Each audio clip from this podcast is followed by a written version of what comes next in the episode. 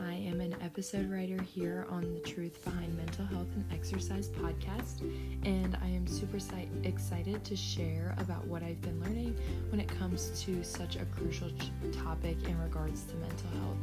Um, I think that with the onset of COVID in the past year, it has been crucial and critical for us to find better ways to cope with mental health.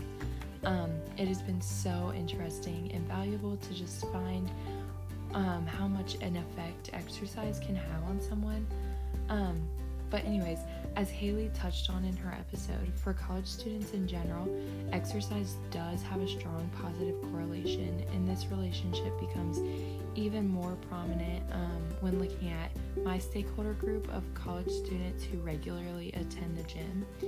Um, as someone who regularly attends the gym themselves, I can personally attest to the distinct benefits that exercise can have on mental health.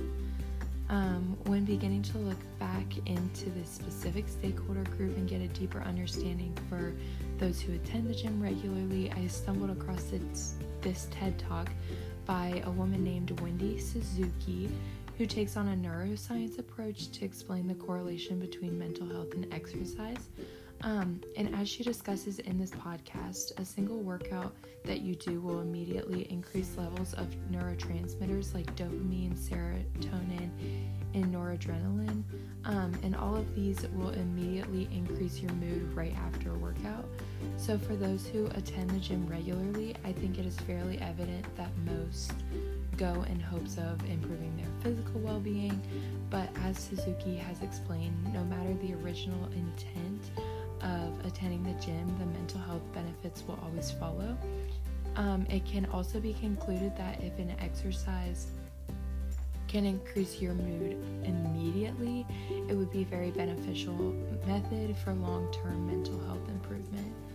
Um, and as I began to say earlier, that there is such a need, especially because of COVID, for us as a collegiate group to develop better ways better mental health awareness and prevention. And in a letter written by a 17 year old student named Alfie, he pleads to the government that they find better ways to support mental health in the wake of this COVID 19 pandemic. Um, however, luckily for universities, as Suzuki and those who regularly attend the gym can attest to, there are immediate improvements in mental health after just one singular workout um, 30 minutes of some exercise can, a physical form of movement can alter the entire trajectory of one day's or even more the trajectory of their entire mental health.